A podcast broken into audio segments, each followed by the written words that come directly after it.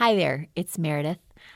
I'm here this week to share our first of our experiential practices that we did together as a group on our first of the fall services for Pomona Valley Church. We hope that this podcast version gives you the chance to engage with the practice as well. So here we go.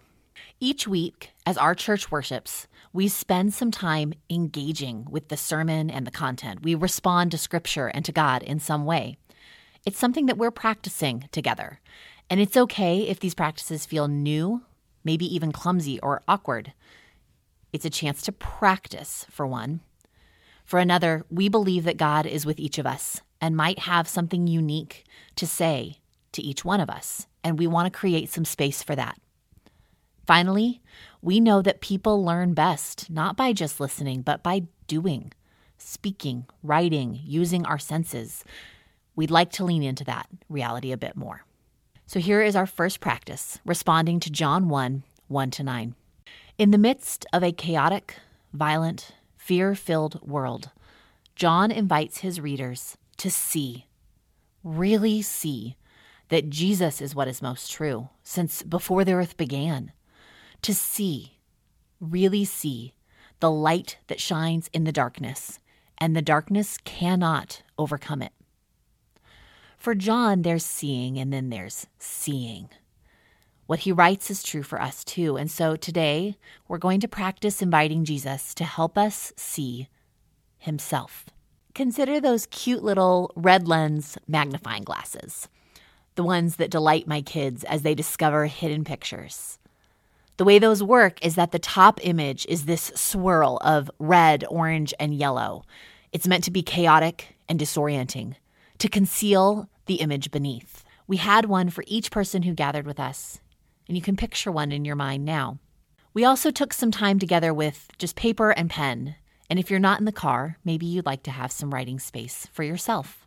First, we consider together what in your life compares to that top image, that red yellow jumble that covers or hides anything else? In other words, what feels scary unknown, chaotic, or disorienting. It can be big or small, near or far. Is there anything in your life that can sometimes make it hard to really see Jesus?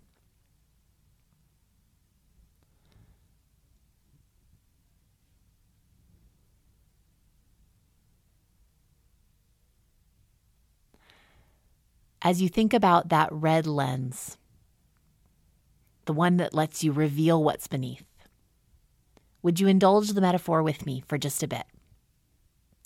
John invites us to see light and life in the midst of, instead of, darkness and death. And Jesus is that new lens for us. Jesus' own presence and power that created light in the very beginning, that brought light when he first came to earth, is still bringing light to our dark experiences. Jesus is revealing true things that are even more real than whatever swirls around us. The invitation from John as he writes is to allow Jesus to help us see that truth, really see it. But for me, maybe for you too, that doesn't come easily. The fact is, I find myself anxious and afraid a lot in a way that can make me question if God really does give peace in any meaningful sense. Our hope is to try something together that equips us to choose trust over fear, peace over anxiety. There is a Christian practice called imaginative prayer. You might have done it before, but if it's new to you, it is what it sounds like a time of prayer where you imagine with God, where you invite God to enter your imagination. It's not the same as daydreaming or letting your mind wander about, it's intentional. And it trusts that God really can use our whole selves and be in our minds in a significant way. Here's how we'll try it together. First, we will call to mind the answers we came up with earlier to that first question, those challenging, hard, or chaotic feeling things.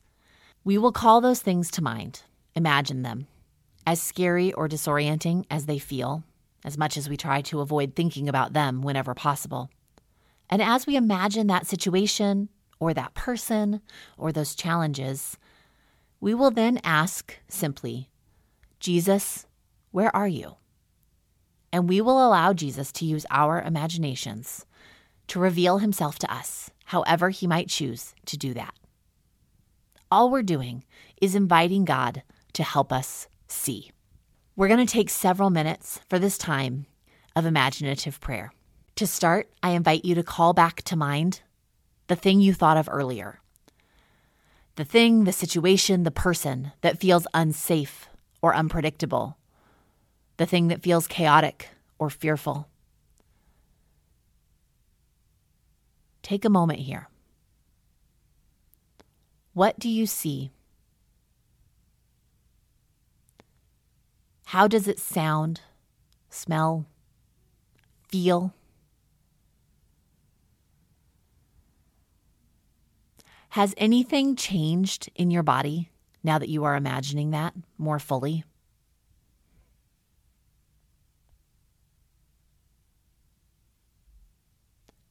Take a breath. Then ask Jesus, Where are you? Jesus, where are you? Look around in the picture in your imagination. Jesus is there.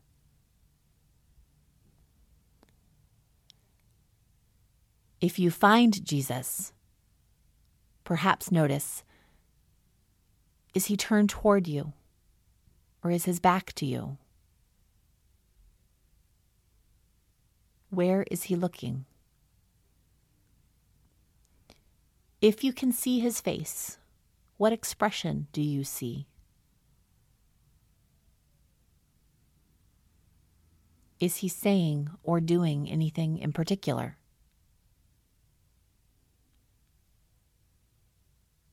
We are going to stay for a couple of minutes in this space with Jesus. Allow your imagination some freedom, trusting that this is indeed a time of prayer where you are meeting with your friend Jesus.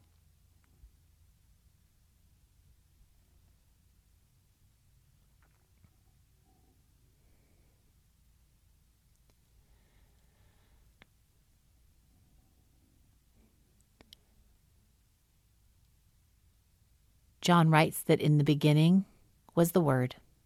The Word was with God. The Word was God.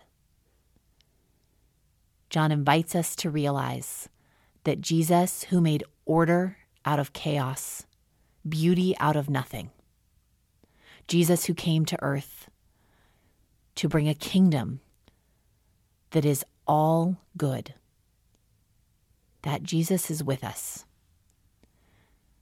in anything that feels hard, chaotic, fearful, anxiety producing. He offers peace, light to those dark spaces, and we are invited to see it.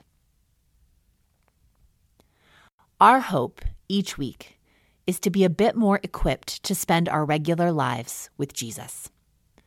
Imaginative prayer is one practice we can carry with us throughout our week we could imagine something that is making us anxious, like we just practiced.